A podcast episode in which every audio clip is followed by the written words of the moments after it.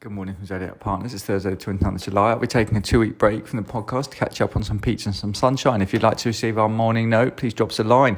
S&P down 0.02, Nasdaq up 0.7, Dow Jones down 0.36 after the Fed left rates unchanged and asset purchase program unchanged. Chairman Powell cautioned in a press conference that although the economy has made progress, still some way to go before the central bank will look to tighten.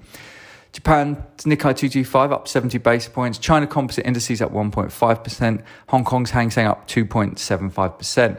Britain's FTSE 100 down 6 points this morning and DAX down 29. Cable 139.33. Bitcoin just above 40,000. Brent 74.19. FTSE 7,031.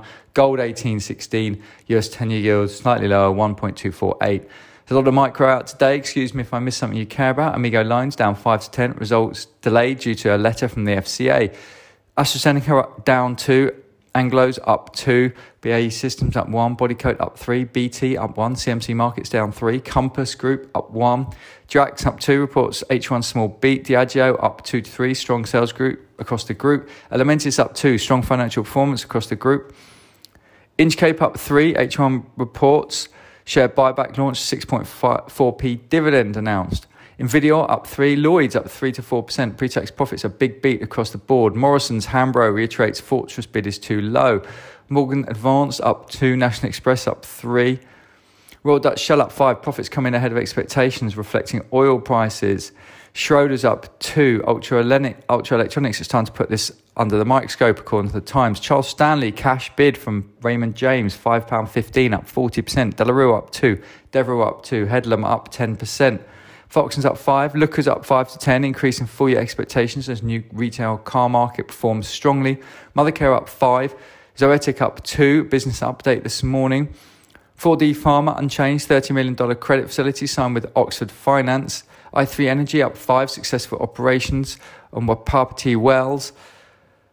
Codal Energy up, Kodal Minerals up 10, Mirriad Advertising down 10, Novacyt down 5, Open Orphan up 5, Randall and Quilter up 3, Scancell Holdings up 5, South African Regulatory Authority approval for clinical trial, phase 1 Covidity.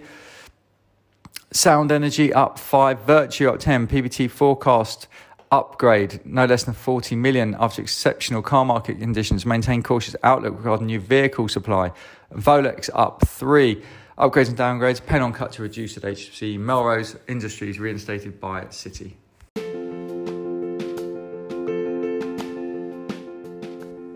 This has been the Zodiac Partners podcast.